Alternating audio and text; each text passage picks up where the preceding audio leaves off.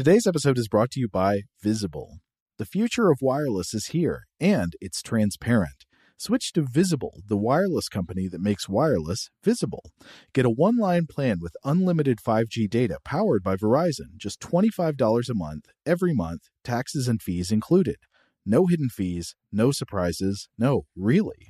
What are you waiting for? Get with the times and switch to Visible at visible.com. Monthly rate on the Visible plan for data management practices and additional terms, visit visible.com. Okay, picture this. It's Friday afternoon when a thought hits you. I can spend another weekend doing the same old whatever, or I can hop into my all new Hyundai Santa Fe and hit the road. With available HTRAC, all wheel drive, and three row seating, my whole family can head deep into the wild. Conquer the weekend in the all new Hyundai Santa Fe. Visit HyundaiUSA.com or call 562 for more details. Hyundai, there's joy in every journey. When you buy Kroger brand products, you feel like you're winning. That's because they offer proven quality at lower than low prices. In fact, we guarantee that you and your family will love how Kroger brand products taste, or you get your money back. So next time you're shopping for the family, look for delicious Kroger brand products because they'll make you all feel like you're winning. Shop now, in store, or online. Kroger, fresh for everyone. If your business needs a new application, then developers will have to write code, a lot of code. If an application needs to be modernized, then you'll need time, resources, and caffeine. If that sounds daunting, then you need Watson X Code Assistant, AI designed to multiply developer productivity so you can generate code quickly. Let's create a more modern foundation for business with Watson X Code Assistant. Learn more at ibm.com slash code assistant. IBM. Let's create. Welcome to Stuff to Blow Your Mind from HowStuffWorks.com.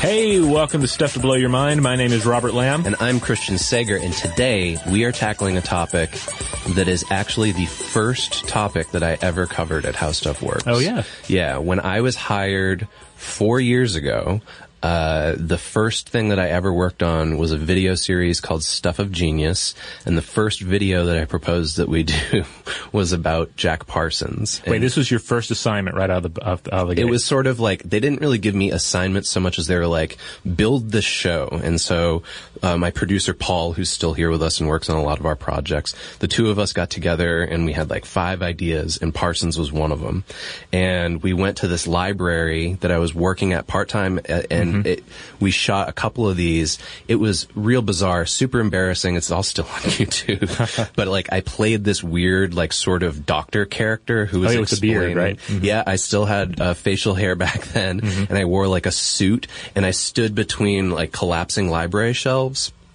and did an episode on Jack Parsons because I was actually just interested in Jack Parsons and had just finished reading a book that actually we're going to reference a lot today, which is called Strange Angel, The Otherworldly Life of Rocket Scientist John Whiteside Parsons. It's written by George Pendle. Pendle is going to come up a lot in the literature today. He is like the go-to guy on, on Parsons. So we're going to dive right into it here. Let me tell you something about Jack Parsons. Jack Parsons was a man who wanted to break free from the confines of the early 20th century. As author George Pendle points out, quote, Parsons had his rocketry as well as his normal life. He discovered other worlds by imagining going in a rocket to the moon. He wanted to explore this new frontier. He saw both space and magic as ways of exploring these new frontiers, one breaking free from Earth literally and metaphysically. Yeah, that's a good way to encapsulate it. He he is one of these characters. We occasionally, I'd say like maybe once a month, once every two months, hit upon these fascinating characters from history that are a weird amalgamation of scientific insight and like occultism. Yeah, we- I think we've called them uh, what the counterculture Avengers Yeah, before. yeah. Parsons would definitely be on there. Although he's a little bit before the time of a lot of the folks that we've covered. I think that's one of the shames here is that he feels like it feels like he would have been more at home uh, living alongside uh, you know John C. Lilly and, Yeah. and, what part of the more you know the more mainstream counterculture uh, resurgence of the 1960s, but he didn't live that long. Mm-hmm. Yeah, I kept thinking of John C. Lilly going over this research again. I think they would have been fast friends. Yeah, and he also, as we'll discuss, reminds me a lot of John Dee, Dr. John Dee from uh. Elizabethan times. Yeah. So, who was Jack Parsons? Because I, I know a number of you just have, are, are still confused as who we're even talking about. Mm-hmm. First and foremost, he was a rocket engineer. He helped found both the Jet Propulsion Laboratory, or JPL, and the Aerojet Engineering Corporation. He pioneered the use of liquid and solid rocket fuels and actually built the first rocket engine to run on castable composite rocket propellant. And at the same time, he was a figure of counterculture mystery, consumed by occultist ideas, uh, sex, and alternative political models. Yeah, so if you have heard of him, or all, if this is all of a sudden like you're going, oh wait, I think I know what they're talking about, it's because of that, because he has been uh, launched up to this sort of legendary figure status after his death. I think though really it peaked maybe in the late 90s, early 2000s, and then Pendle came out with this book, I want to say in 2006 maybe. Yeah, the, the interesting thing about Parsons is that what he's certainly been celebrated and held up by you know such counterculture voices as Robert Anton Wilson. Uh, I, I think I have no fewer than three individuals on my friends list who have worked on plays, comics, or other fi- fictional fictional treatments of Parsons. Yeah. like he's taken on this heroic form in that scene.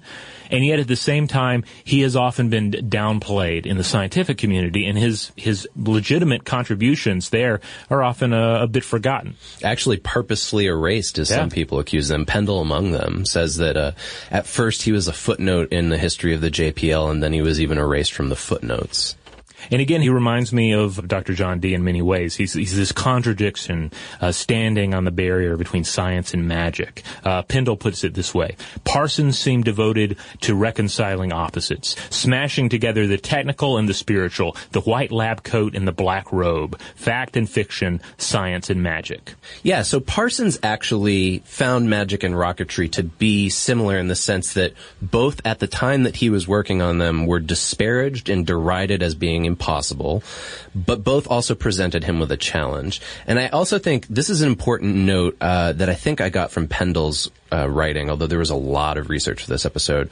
Uh, Parsons saw himself as being part of a lineage of scientists that stretched all the way back to Newton, he thought of himself as being more of a natural philosopher. So of course he saw everything from magic to poetry as part of what being a scientist was. Again, very much like John Dee and his contemporaries, in that it wasn't just like scientific rigor, but also just sort of being uh, a renaissance man, I suppose you could put it. Uh, and so that's why, I mean, he, he has a book of poetry that you can go out and buy right now. Uh, I guess it's still available. Uh, yeah, it's, it's still available. I don't know if you can get it on Amazon, uh, Okay. but it's out there. Yeah, well, I- I have notes about it at the end of the episode. But, and then, of course, was doing all this magical stuff as well. Um, why don't we start off with his early life, though, and kind of work our way up to the crazy, kinky stuff? Yeah, yeah. Hit us with the the basic deets, the basic origin story here. So he's born in Pasadena, California in 1914, and his actual first name was Marvel. Um, and he was named after his father. His father was also Marvel Parsons. Uh, so his real name was Marvel Whiteside Parsons.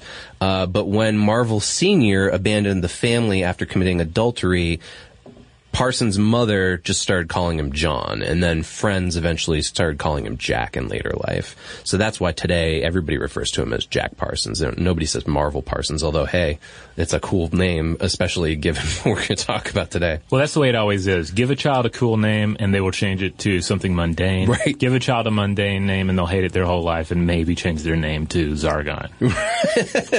Yeah, we don't know what his actual. I mean, he could have had like uh, nicknames within the Thelemic cult that he was in. Yeah. Like if, if Crowley was the beast, maybe Parsons was something too. The critter. The, the critter.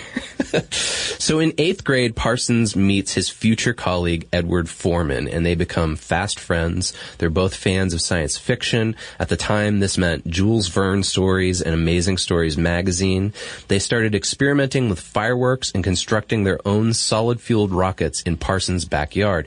Now, an important thing to know here that's not in the notes is that Parsons came from a pretty wealthy family that had ties to like old money back east. And they were on hard times though. So they sort of lived in this rich community in Pasadena, but I think like they were barely able to scrape by. And part of that was because his father had left.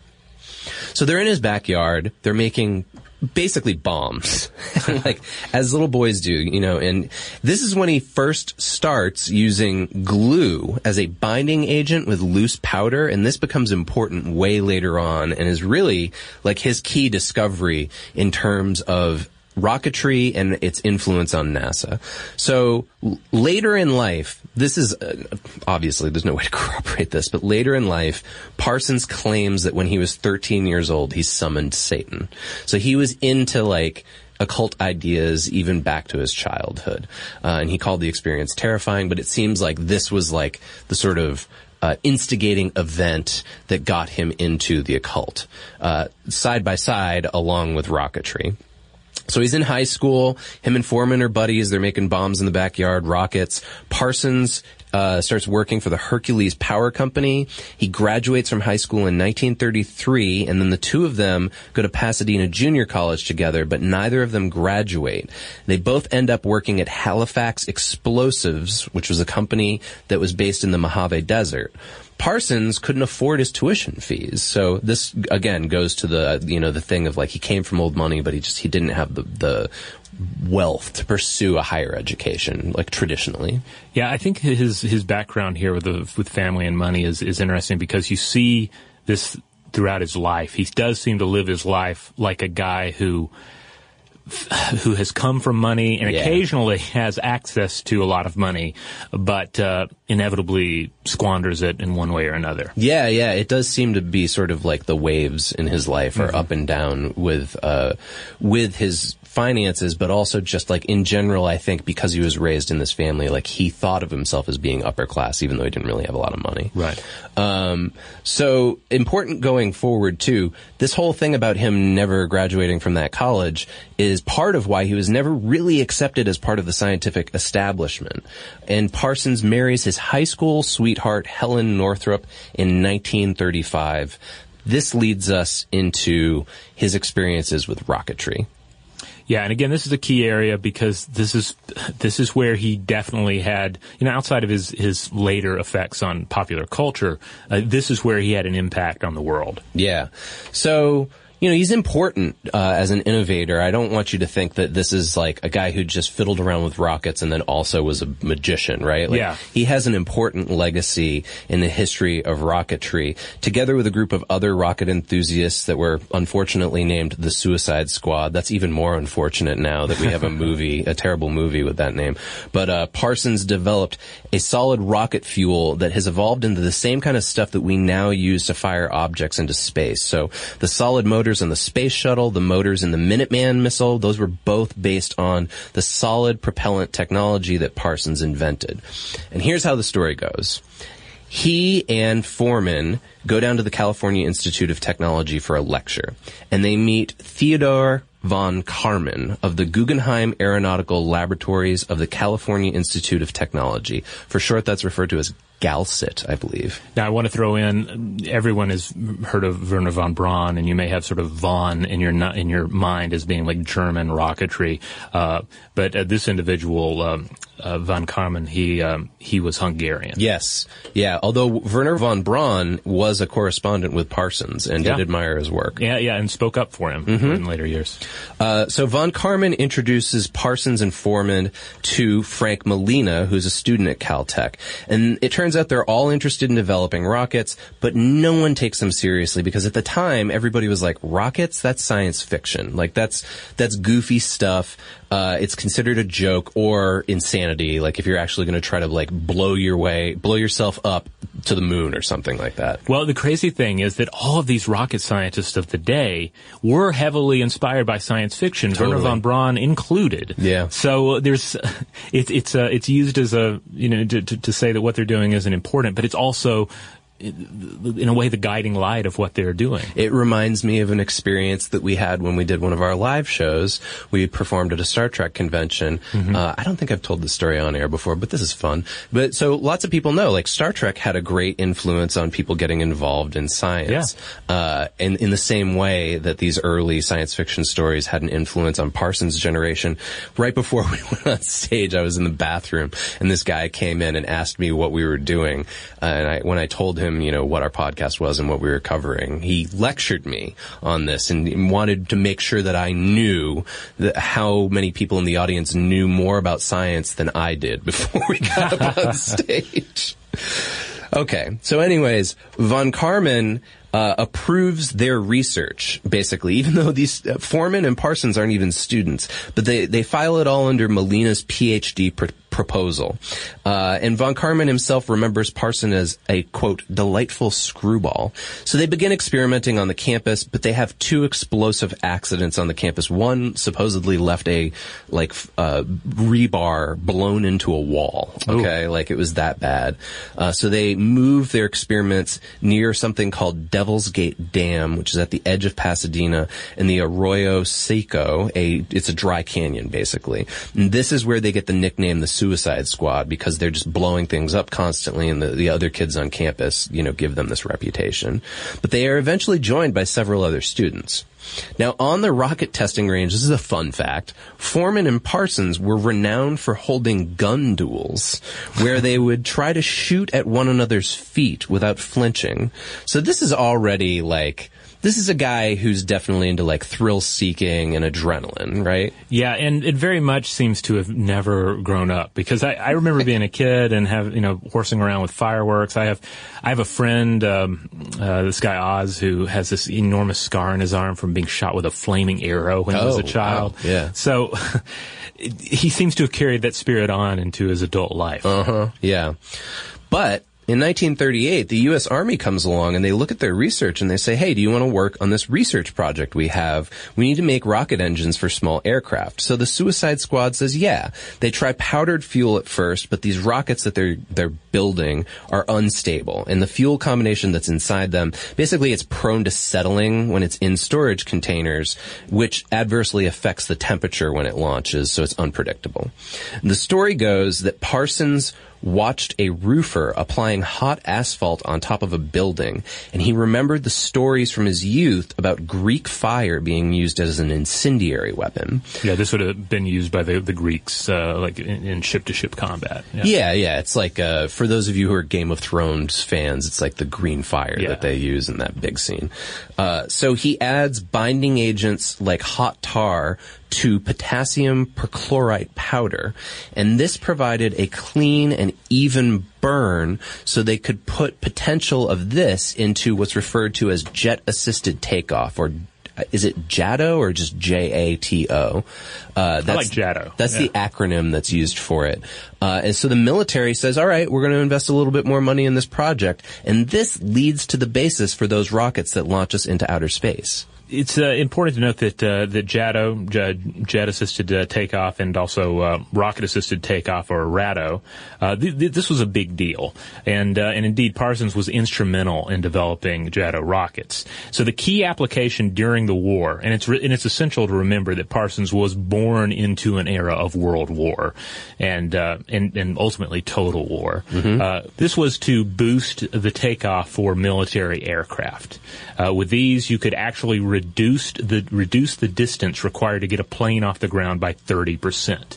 And uh, I think a lot of us forget about like that this period of history. We just think like, well, planes were invented and then then they became like, you know, the the commercial airliners that we use today, but it's obviously there were a lot of steps in between and this was a major one. Yeah, I mean, if you can cut takeoff by 30%, you need less uh, takeoff area, you need less landing strip. And the, the other cool thing is that this allows you to better utilize uh, a strip that has been damaged by bombs or some other kind of an assault. If, if you're in a war zone, for Right, instance. yeah. And there were a lot of war zones at the time. Mm-hmm. Now, uh, the German Luftwaffe at the time also used this approach. And this is a topic I've, I've long found fascinating. They would use rockets to assist the takeoff of intercept planes such as the amazing jet fighter, the Messerschmitt uh, 262, and they also used it uh, as the engine for the rocket interceptor, uh, the uh, the Messerschmitt 163 Comet. Uh, so this was with the Germans. This was called the Starthilfe rocket assisted takeoff unit, and this would have been used 1937, 1938. Uh, there were other planes that used it as well. The Arado 234, which is a jet bomber, and uh, also the the Messerschmitt 323 Giant also used these. The Giant, for anyone who's not familiar with it, was essentially this enormous guppy looking glider. Okay. And it was used to carry like a massive amount of equipment, and then they adapted it with engines, and they had to they had to these were planes where you had to use the the rockets to just get it moving. Right. Okay. I'm picturing like, and I, this isn't even probably a modern equivalent, but like a C5A, like those really big planes that we used to carry uh, Mm-hmm. tanks and stuff like that. Yeah, so the U.S. tasked again von Karman and his team, which included Parsons, with developing uh, JATO in 1939. They tested it out. It was implemented. Another key area is that it uh, it helped bombers or cargo planes to take off with incredibly heavy loads. Okay. And in the post-war period, uh, this this kind of rocket boosting this becomes pretty standard for a while due to the low, slow-speed thrust of existing jet engines. So we get to this point where actually, you know, Parsons makes this discovery, but it's really JPL engineer Charles Bartley who later improves on it by replacing the hot asphalt with Thiokol polysulfide polymer. And the team is granted a thousand dollars. Ooh. uh, at the time, that was a lot. Becoming the first government-funded rocketry research group in history. So, you know, everybody was laughing at them and basically saying like, these guys are idiots. They're just trying to, you know, d- replicate some science fiction stories. But then, like, it turns out, like, not only is this applicable for wartime, but it's also like a really profitable commercial business. Yeah, and becomes one of the like like rocketry in rocketry technology becomes one of the like the, the guiding technical advancements for the rest of the century mm-hmm. and even today. Yeah, they had to use a quarter of that money though, so $250 to pay for the damages that their explosions had already caused to the Caltech buildings on that campus. Around that same time, so we're talking 1938 here, Parsons actually gave testimony as an explosive expert in an attempted murder case by Los Angeles's police intelligence chief. Apparently he tried to kill a, a PI and uh, with a bomb. So Parsons reconstructs that bomb and establishes himself as an expert and is like a key witness on the stand. Then in 1940, Parsons and Forman, I mean, they're no pun intended, but they're rockets rising. Yeah. Uh, they are on the cover of Popular Mechanics magazine. 1941, they successfully strap a booster to a small aircraft, ignite it, and that allows the vehicle to take off in half the distance that's usually required. So the U.S. Air Force then is like, we're all in. They fund them very well, and this allows them to found the Aerojet Engineering Corporation. So Parsons was a founding member of that. Now, the Suicide Squad group also founded the Jet Propulsion Laboratory at the California Institute of Technology. We've mentioned that already. But think about this. Like the JPL, you've probably heard the name before. In fact, when we did that Star Trek conven- convention, the JPL had a booth on the floor. Oh, yeah. They Uh, did. they are partner of NASA's and they help do things like launch Mars rovers, X-ray telescopes, and gravity mapping spaceships. I mean, they are heavily involved in our major scientific enve- endeavors of the day. In 1943, the military actually took over their operations. This is when they changed the name to the JPL. And they developed several weapon development systems that are based on the liquid and solid fuel technology that the Suicide Squad invented. This is the, the Suicide Squad movie I want to see, is Yeah, like yeah. The, the biopic about these guys. After the war, the military attached a JATO to a German V-2 rocket, and they sent it 70 kilometers straight up, making it the first American rocket to exit the Earth's atmosphere. So this is why NASA then takes over the JPL in 1958. One other thing, this isn't really relevant to all of the Parsons stuff that we're going to talk about today, but Many of the Suicide Squad members end up later being investigated and even jailed for supposed ties to communism in the 50s. Yeah, I mean, it can it can be. I think it can be tough to really put ourselves in that 1950s mindset here. But uh, you know, the Cold War was a time during which the threat of nuclear war was very real. Everything seemed frozen in this terrifying conflict, and paranoia was rampant. Entertainers with communist leadings risked being blacklisted. You know, certainly, I think everybody's familiar with the Hollywood blacklist uh, and, and, tales spinning out from that. But academics suspected of communist uh, sympathies could be frozen out as well. So Parsons and many of his colleagues, they lost their security clearance, and this left them unemployed. Parsons, as we'll discuss, was left to pursue other employment options outside of, you know, central rocketry research. Yeah. And we'll get into that. There's a whole story behind that. But there's also the buildup, and this didn't help him either, of his entire involvement in the occult. So let's take a quick break, and when we get back, let's delve into sex magic. Dad deserves something really nice for Father's Day, but let's face it, we usually don't do it. Big gifts are for Mother's Day. Picking something up on the way is for Father's Day. Well, let's make Father's Day something this year with the Bartesian Cocktail Maker. It whips up over 60 premium cocktails on demand, each ready at the push of a button. And right now, you get $50 off the Bartesian Cocktail Maker when you buy one pack of Dad's favorite cocktail capsules. Dad will publicly love that you saved 50 on the countertop machine that crafts premium cocktails on demand, and he'll secretly love that you splurged on him for Father's Day with the gift of a Bartesian. Because the only thing that lets Dad know he's the world's number one dad better than a world's number one dad coffee mug is an artisan cocktail in his hand. Make Dad's Father's Day and Father's Day cocktails with all natural juices and bitters without making any mess at all. Visit B A R T E S I A N dot com backslash father to get $50 off the best premium cocktail maker for dad at the best price for you. Bartesian. Premium cocktails on demand.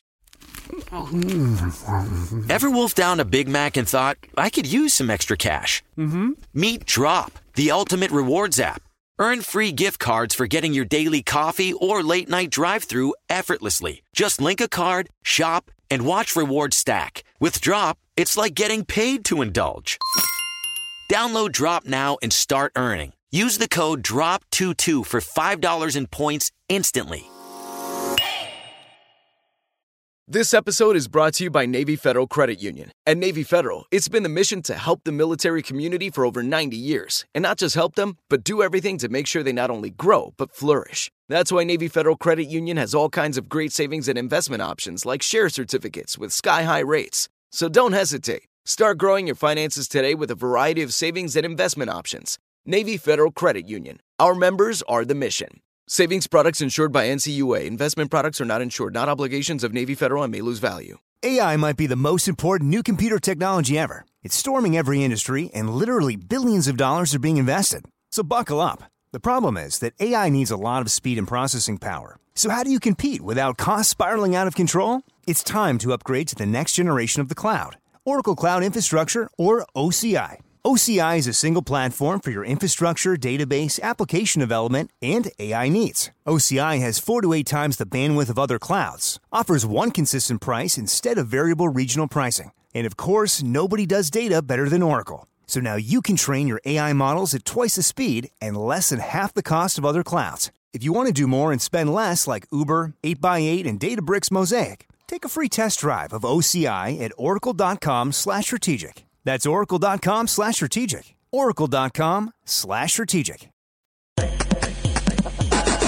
All right, we've uh, we've prayed to our, our gods, our, our pagan gods of advertising here, and now we can start discussing Parsons' involvement with the occult. All right, so why don't you tell everybody about Aleister Crowley? Because this is the toughest part, I think, is sort of establishing who Crowley is and sort of what the belief system was. Yeah, and it's it's intimidating to talk about Aleister Crowley because he is a character that, on one level, he defies brief explanation. You Yeah. really need to do a deeper dive into him. And at the same time, there's so there's so much conflicting information even from the man himself. Oh, yeah. about who he was, what he was, what he was up to, and and he, he lived a big life.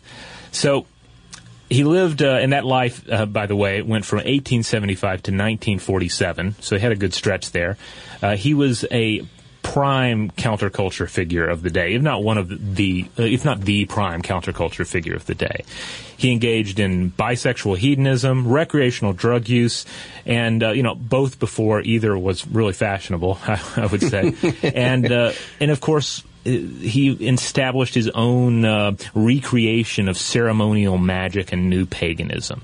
He was also a bit of a, a, provocateur and a con man. And I don't mean that as a slam necessarily, being a con man, because h- how can you lead your own counterculture occult movement and not be at least a little bit carny, right? Also, something that's going to be very important as Yeah. we discuss Parsons. But uh, this reminds me, we were talking about this before we came in the studio. I've been reading this graphic novel that Douglas Rushkoff wrote called Aleister and Adolf. That's Uh-huh. all. I, I think it's semi-fictional, but it's about how Aleister Crowley used his influence in the intelligence community to try to help influence, basically, uh, the German army so that the Allies knew where they were going to be. Yeah, I mean, this included people like um, uh, Ian Fleming, uh, Mhm. creator He's a of James character Bond. in it, yeah. Also, Dennis Wheatley. Uh, Dennis Wheatley, incidentally, ended up writing the book "The Devil Rides Out," which we talk about in our Satanic Panic episode. Right, yeah. Um, yeah, he. This is a guy. You get the impression that Crowley definitely like oozed charisma and was just a fascinating character. Uh, so yeah, he rubbed elbows with a lot of important people at, at varying points in his life. Yeah. And in fact, as you have a note here, he's the one who claimed to have invented the V for victory. Yeah. I always thought that that was Churchill. Well, again, this is the thing with Crowley. It's he wrote a he he was a he wrote a lot about himself and about his ideas and his Uh-huh. thoughts. And you just run into the the situation of how much do you trust him? How much of it is just part of his bravado and this image that he's creating, and how much can you take to the bank? Uh, again, a fascinating character, though. The real basics, though, on Crowley, because man, we could do like a whole podcast series just on Crowley. Oh, yeah. Uh, so early in his life, he joined the occult society known as the Hermetic Order of the Golden Dawn, but he was actually expelled from this for quote deviant and homosexual behavior. So this is a guy who's getting kicked out of secret magical societies. Uh, then he joins the Occult Secret Society. Apparently, there were there were a lot of them back then. Ordo Templi Orientis. This is in 1910. He rises up in their ranks and becomes the leader of their English speaking fraternities, and he reinvents their belief system to his own religion called Thelema, or the Thelemic religion. And it's mainly about free love, sex magic, and sort of the idea of, as he called it, do what thou wilt. It was a philosophy of individualism and self-fulfillment, and the sexual rituals that he sort of invented for this were supposed to lift your consciousness to a higher plane. Now, I do want to add that magical exploration of sexual energy itself was nothing new. Uh, Mhm. you find terrific examples of this both in uh, Chinese Taoism and in Indian yogic traditions. Uh, I mean, of particular note, you have uh, the Tantra. Yeah. Yeah, th- this rose to prominence within uh, Hindu traditions in medieval India around the 5th uh, century. And, uh, and it may even go back further to, to that, to the Indus civilization uh, of, uh, you know, 3300 to 1300 BCE. But uh, just to give a just a quick example of what the, the, the tantra consisted of, you'd have male and female uh, tantrikas, and they would they would bathe, they'd uh, dress and doll up, purify through medi- meditation and uh, rec- recitation of uh, mantras, and then they would uh, form into male and female couples. They would uh, they would unite sexually, and the, this would be the, the pronunciation of mantras, turn, turning the, the female partner into the embodiment of a goddess, the male into a god. So on a mythic level, they would reenact the cosmological union of Shiva and, and Shakti, uh, Deva and Devi. And uh, I think all that's rather interesting in light of some of the uh, the activities of Crowley, Crowley and uh, and uh, Parsons that we'll discuss. Yeah, I mean, it's hard to imagine that Crowley was unaware of tantra or other like Mm-hmm. sexual rituals in varying cultures. I feel like, he, like again, like the whole con man aspect, like, like he plucked things from various. Uh, you know, ideas that he had learned about, and he sort of molded it together into this super charismatic uh, cult, I guess. Yeah, well, I mean, it, you can look at it two ways. On one hand, if you're selling something to somebody, inevitably you're just taking an existing product, rewrapping it, and selling it as something new. Yeah. And then in terms of uh, new religious movements, which we talked about in a recent episode, like all that is doing is you're, you're taking existing ideas and motifs and making them apply to the modern uh, world in a new way, in a way that connects with modern individuals. And we see somebody else do that to Crowley himself, mm-hmm. not just in a short while. Somebody rather famous. So Crowley actually. Uh, here's a fun story about this guy. Fakes his own death in 1930 while he's rock climbing in Portugal. And then three weeks later, he reappears and he's like, ha ha, I'm alive. Um, Parsons, for his part, so what is what does all this Crowley stuff have to do with Parsons? Parsons was a fan.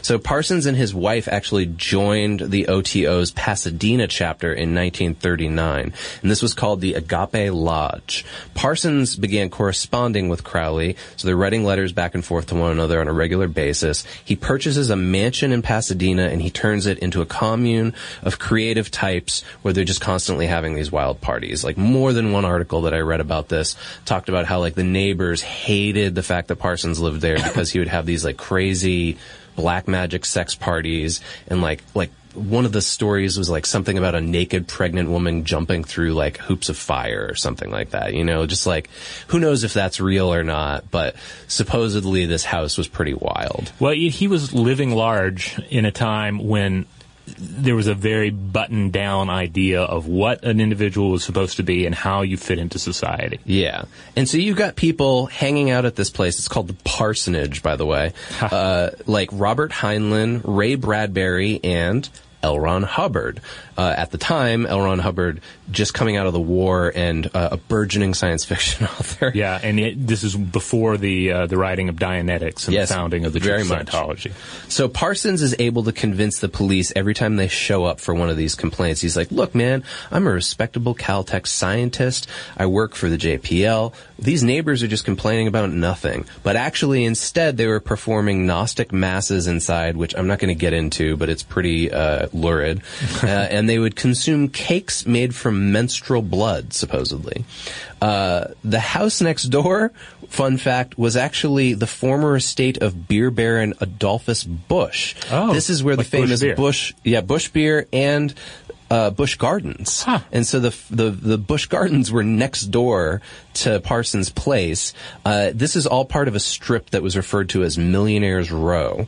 Now, before any of his uh, rocket launches, like he would supposedly chant Crowley's "Hymn to Pan," uh, and so when you when you uh, talk to like you know uh, Parsons experts about this, they're like, eh, "It's not that big of a deal." I mean, like it'd be like the same thing as like cheering for your football team or something, like right before you do something exciting. Well, I mean, how weird is it compared to any uh, invocation of a divine being when you're doing something like landing on the moon, right? Right, It's yeah. uh, like it's it's there's kind of a clash of of worlds there.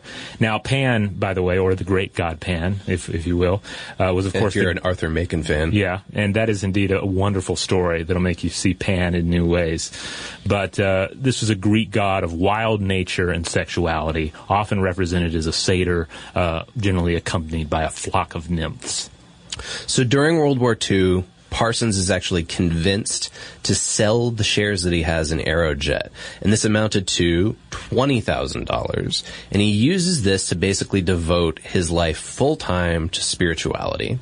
Uh, and the reason behind this was actually that Aerojet had sold 51% of its stock to the General Tire and Rubber Company so they could keep up with the increased demand for production that the U.S. military had for them. And these new investors wanted to distance themselves from Parsons. Uh, that he was very eccentric, and this isn't just because of like the occult sex magic stuff, but also just like he was kind of risky on the rocket range as well. So they basically bought him out. He was only 30 years old at the time. So like he had started his own company mm-hmm. and divested and, you know, was living the life at 30. So this is where things start to turn a little sour for him. Yeah, and and I, sh- it's impossible not to note here. At 30 years old at the time, he has seven years left to live. Yep. Like this is a guy who burned brightly for a short amount of time. Younger when he died than you and I are now. Yeah. Uh, so he had an affair with his wife's 17 year old sister, Sarah. And so his wife leaves him for the leader of their local OTO lodge. Parsons subsequently becomes the new head of the Pasadena OTO. Then this is when things with L. Ron Hubbard get weird. So he's invited to stay at the parsonage in 1945. Parsons is super impressed with him. Like he thinks he's again. So like imagine, I imagine both Hubbard and Crowley as being guys with like a, D and D charisma of 18. Like they're Yeah. super charismatic. But they also see through charisma, so you can tell that like these are two guys that can probably only tolerate each other for short amounts of time. Yeah, Crowley isn't even there, and he thinks that that uh, Hubbard is a fraud. He's writing letters to Parsons and everybody at the lodge saying like, "Don't have anything to do with this guy. He's a total con man," which is ironic. Yeah. Uh, still, Parsons invites Hubbard to become his magic partner, and they try to develop their own sex magic rituals specifically to summon the goddess Babylon, also known as the Scarlet Woman. This is all part of uh, Crowley's uh, thelemic practice. So the idea here is they want to impregnate a woman with the elemental offspring that would be known as the Moon Child, and they call this project Babylon Working. Some people refer to the Moon Child as the Antichrist. I think it's a little different from that, but that's Yeah. sort of like the shorthand uh, version for just like the general public to understand what they were up to. Yeah, and uh, if I remember correctly, the, the Moonchild uh, and Babylon Working, uh, this comes into play in Grant Morrison's The Invisibles. Yeah, very much so. Yeah, there's a whole, uh, actually like a major plot Yeah. that, that overarks the whole thing. Yeah, where they're trying to bring the the creation of a Moonchild moon about. child and like sort of uh, bringing about an apocalypse. Yeah. Um, so the same time as all this is going on, Parsons meets Marjorie Cameron, who's described as a woman who's a free spirit with red hair, and he thinks, "I did it." I summoned Babylon. She's got red hair. She's the Scarlet Woman. He, uh, Hubbard convinces Parsons in the meantime. He says, give me $20,000. I'm going to invest it in a boat scheme down in Florida and we're going to get rich. And so he takes this $20,000 and Parsons this is where I get confused. I don't think they ever married. So it's Parsons' ex-wife's sister, Sarah. Uh, so she's not his second wife, but maybe she's his girlfriend. Hubbard runs off with her and the money and goes to Mexico. And Parsons is pissed and he comes after them and he claims that he cast a spell that invokes a thunderstorm that made Hubbard and Sarah's boat have to force back to land because the storm was so bad. They're, uh, you know, uh, uh, grabbed by the authorities. I think everything basically like washes out. Like, obviously, Parsons isn't pals with them anymore. It doesn't sound like he gets his money back or his girlfriend back, but, you know, the, they basically sever that relationship. Yeah, and no no children came about from the from the union, and that means real children or moon children. Yeah, no, as far as we know, but supposedly Marjorie says she had an abortion. Uh, so there was, but there was no moon child that ever came out of this whole experiment. And then all of this OTO stuff actually is said to be a major influence on Hubbard when he starts Scientology years later. So it's interesting, like if you look at the two side by side, they have a lot of similar sort of beliefs and practices. It's just like Hubbard dolled it up in a different way. Yeah, again, it kind of comes down to repackaging something that already exists and selling it to a new client, uh, and taking older ideas and making them more applicable to the modern individual. So this is kind of the sad part. So, you know, he's he's ousted from Aerojet. He's lived this kind of like fantastic occult lifestyle in a mansion with parties. But now like he's lost his money to Hubbard.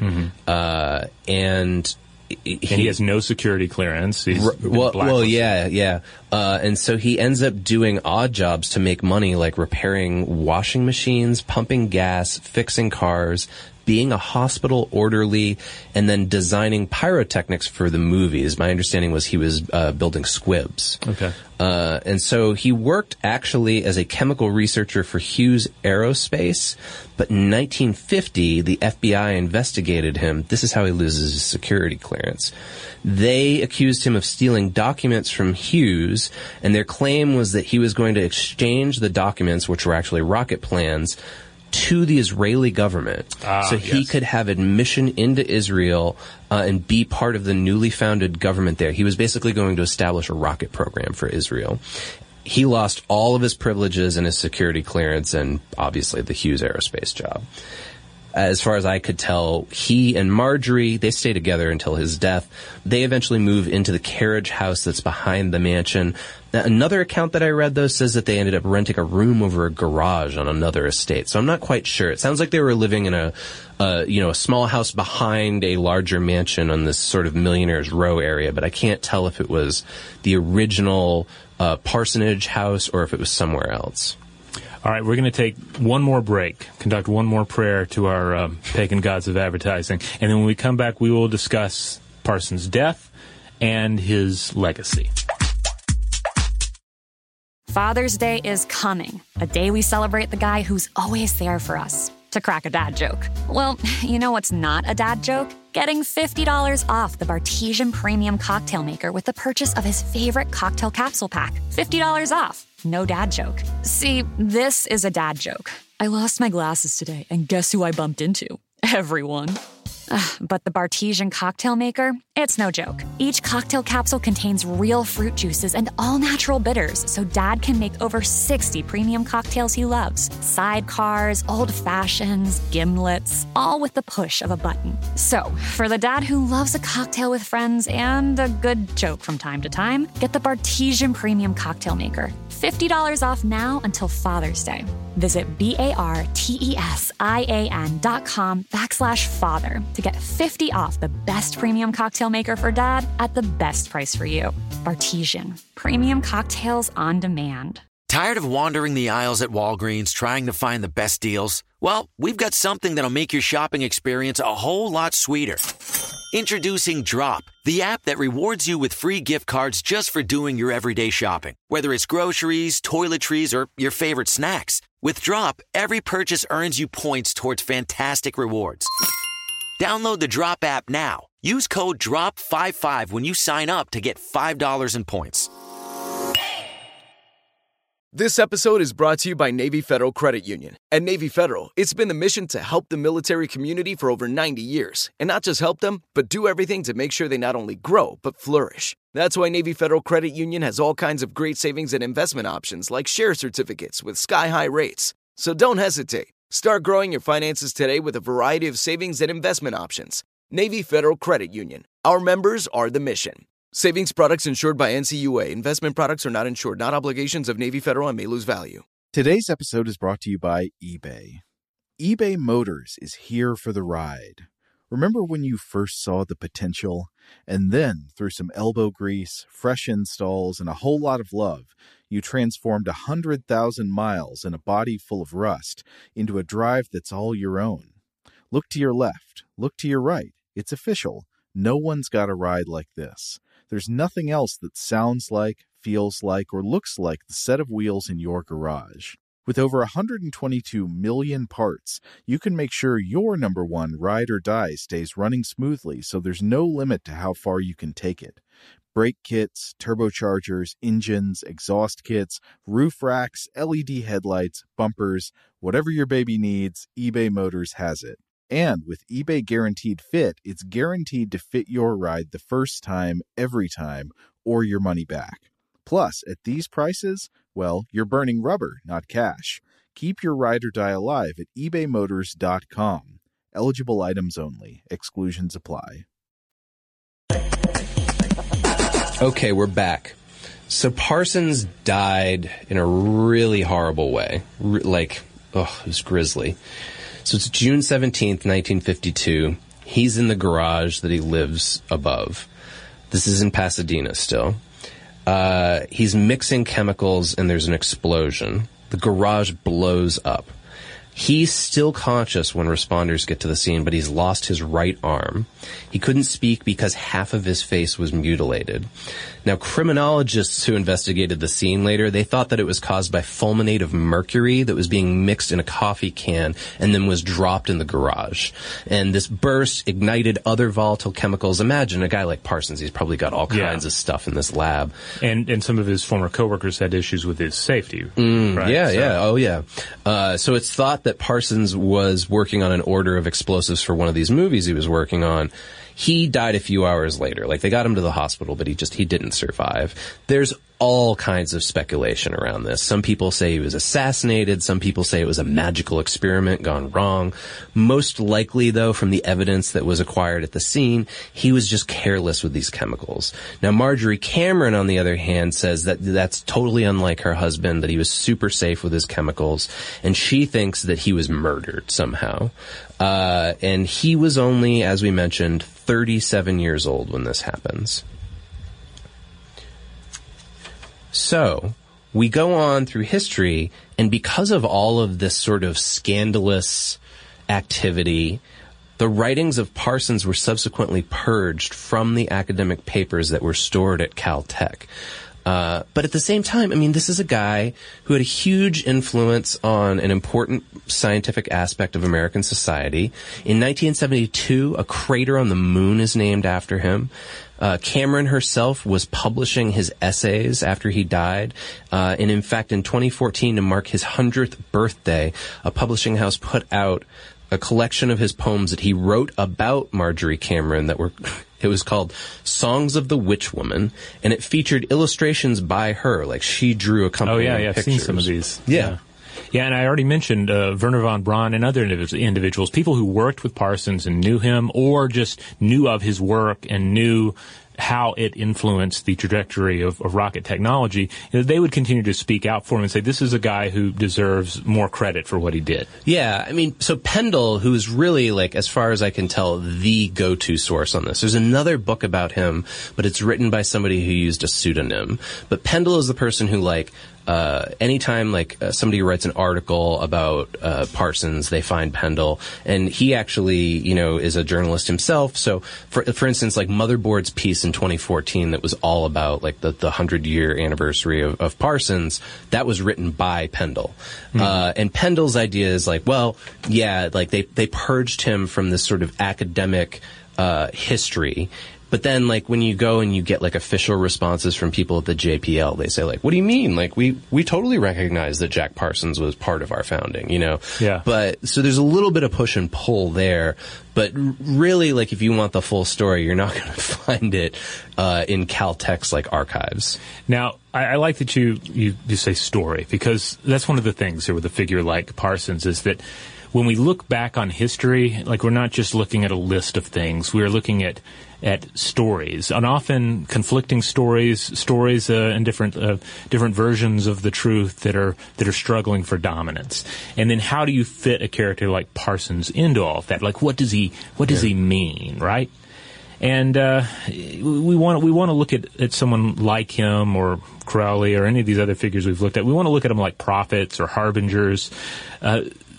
Because on the other hand, the idea that ultimately Parsons was just one of many, that Parsons is just another example, maybe a more noteworthy example of someone who did not fit into the the mainstream demands. They they didn't fit the, the mold that, that people were supposed to be poured into at the time. Yeah. Uh, like that's that's maybe a, a bit depressing to think of it that way. And we tend to think, oh well, he was he was unique. He was something special, and he was he, he was something special. He his like I say his he stands out because his story is is is different from, than, than most of what has uh, has survived to us. Yeah, I think the appeal of him in particular is the sort of dichotomy between the universe of what we think of as rational science combined with what we think of irrational magic, right? Um, but again, like going back to this idea that Parsons had of himself, he didn't think of himself as being like rational or irrational on either side. He thought all of it was woven Yeah. into his identity as being somebody who uh, faced challenges and uh, tried to like basically make the impossible possible. Yeah, and there's there's much to say about where Parsons and other similar figures fall into the trajectory of 20th century American culture. There's an excellent uh, Aeon magazine article by Benjamin Breen titled "Into the Mystic: From Stonehenge to Silicon Valley: How Technology uh, Nurtured New Age Ideas in a World Sus- Supposedly Stripped of Its Magic." And I think the title gives much of it away. But uh, the author here argues that there is a direct link between the occult movements of uh, the late Enlightenment and the New Age movements of today, and that it ties into the power of technology. So I want to read a quick quote from this. He says. Quote, we might also regard the New Age movements of the 1970s as arising from, rather than defeating, this Apollo era conviction in the power of technology. In the 1930s, while he was immersing himself in the theoretical physics that underpinned the first atomic bomb, for instance, the young physicist J. Robert Oppenheimer was also learning Sanskrit and compulsively reading and comparing himself to ancient Vedic scripture. Similarly, even the rocket scientist Jack Parsons was co-founding the Jet Propulsion Laboratory at Caltech. He was beco- becoming immersed in alchemical lore and occultism, performing sex magic in his Pasadena mansion, and wrote and with a rotating cast of bohemian Los Angeles characters. Parsons would chant Aleister Crowley's uh, hymn to the Greek god Pan before every rocket test, and he claimed his discovery of solid rocket fuel in 1942, which laid the groundwork for the Apollo space program, derived from his mystical quote. So what's interesting about this passage to me is in their description of these connections between um, magical enlightenment and new age movement, they they actually mention two things. Oppenheimer Mm-hmm. is also in the Invisibles, Yeah. uh, and the whole idea behind like the bomb being somewhat like connected to just the, the largical sort of mystical journey that's in that book, Right.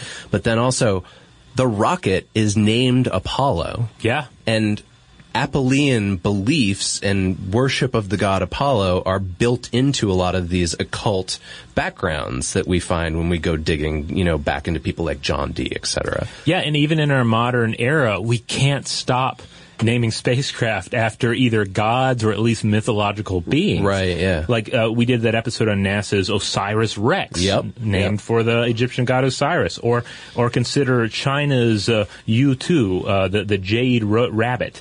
Uh, this is the lunar module, and it was named for the the mythical animal tasked with the pounding of the elixir of immortality on the far side of the moon. Yeah, so this is really like an interesting, I think, through line for stuff to blow your mind. And one of the reasons why I thought, like, when I when I first joined the show, I was like, we got to do a Jack Parsons episode. Like, this is the most stuff to blow your mind of stuff to blow your mindy topics.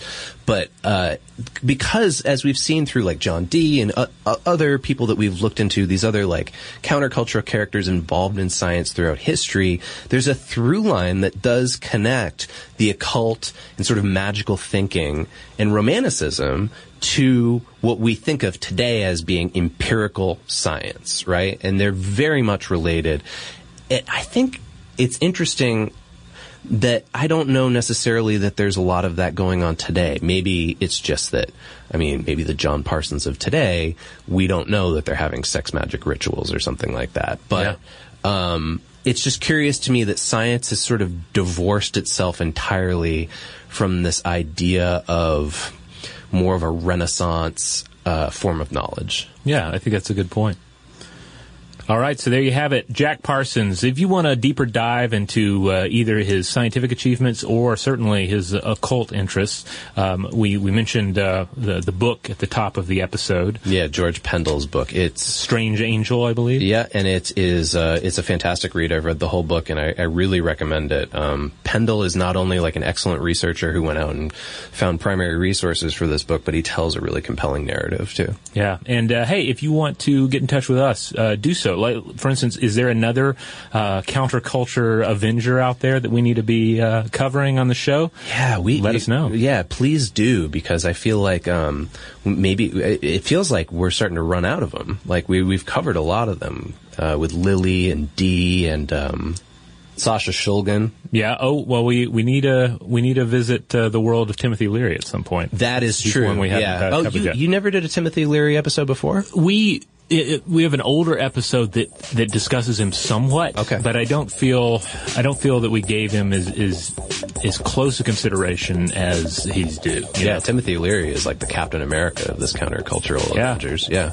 Uh, yeah, please let us know. So, ways to get in touch with us. We're on Facebook, we're on Twitter, we're on Tumblr, and we're on Instagram. You can write us through all of those social media channels. You can also find them all on stufftoblowyourmind.com. Yeah, and if you want to get in touch with us uh, via the old technology, the old ways, uh, you can do so by sending us an email at blowthemind at howstuffworks.com.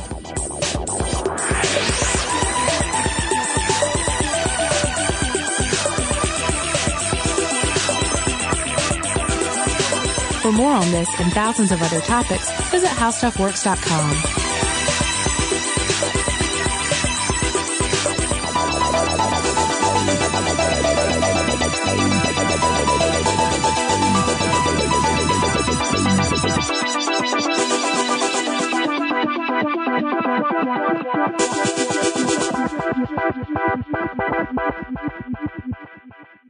Tired of routine Walgreens trips? Get rewarded for shopping with Drop. With Drop, you can earn free gift cards on groceries, gas, and more. Download Drop now and use code DROP55 to get $5 in points. Join Drop today. You wouldn't expect to hear that we're America's third best city for beer like this one. Or home to vibes like this. And this. It might surprise you that we're top 10 for immersive art that's like, whoa. And, hmm, not to mention, we have one of the top zoos in the country. So, can a city with the country's best pro soccer team, ranking as a top culinary destination in the world, be in your own backyard? Yes, Columbus. Plan your summer at experiencecolumbus.com/summer.